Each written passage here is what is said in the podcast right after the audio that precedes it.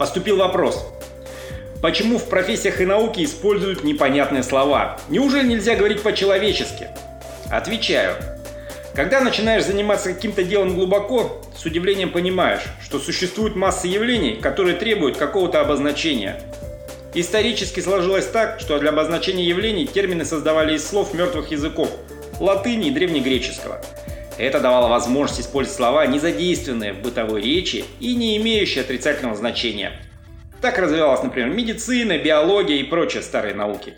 А еще таинственные термины, непонятные простым людям, возвышали человека над серой массой, показывали его интеллект и делали его значительным и важным в своих собственных глазах. Сегодня все немного не так. Лидерство в науке перешло к американцам, и они, не особо напрягаясь, используют как раз слова из бытового английского – но наделяют их совершенно разными смыслами, в зависимости от контекста. Что опять же позволяет возвыситься над серой массой, показать интеллект и выглядеть значительным и важным в своих собственных глазах. Но это еще цветочки. Китайцы – завтрашние лидеры в науке. Используют для обозначения спецтерминов специероглифы, значения которых как раз и учат тогда, когда обучают специальности. Рядовой китаец не может прочитать состав лекарства, так как просто не знает значения медицинских иероглифов. Вот это и есть наше будущее. Живите с этим.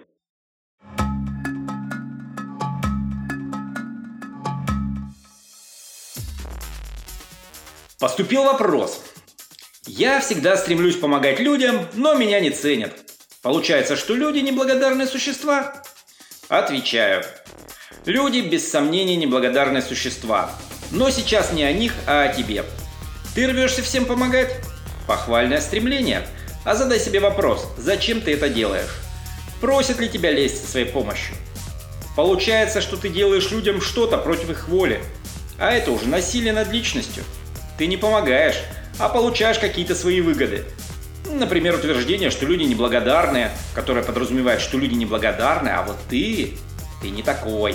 Ты выше всего этого человеческого стада. Да какой благодарности тебе хочется? Чтобы кланялись в ножки и целовали ручки? И еще, ты считаешь, что люди должны тебя как-то ценить?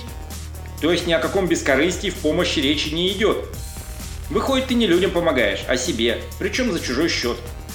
А люди таких не очень любят. Живи с этим.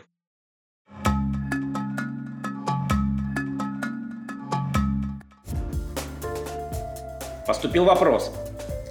Что значит осознанность? Смогу ли я стать осознанным? Отвечаю. Осознанность – это очень простая штука.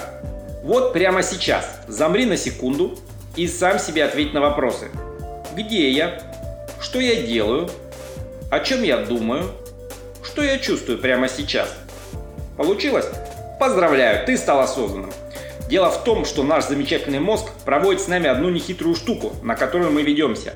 Он все время отправляет нас в виртуальную реальность, в прошлое или будущее. Прошлое прошло, его уже нет. Будущее не наступило, его еще нет.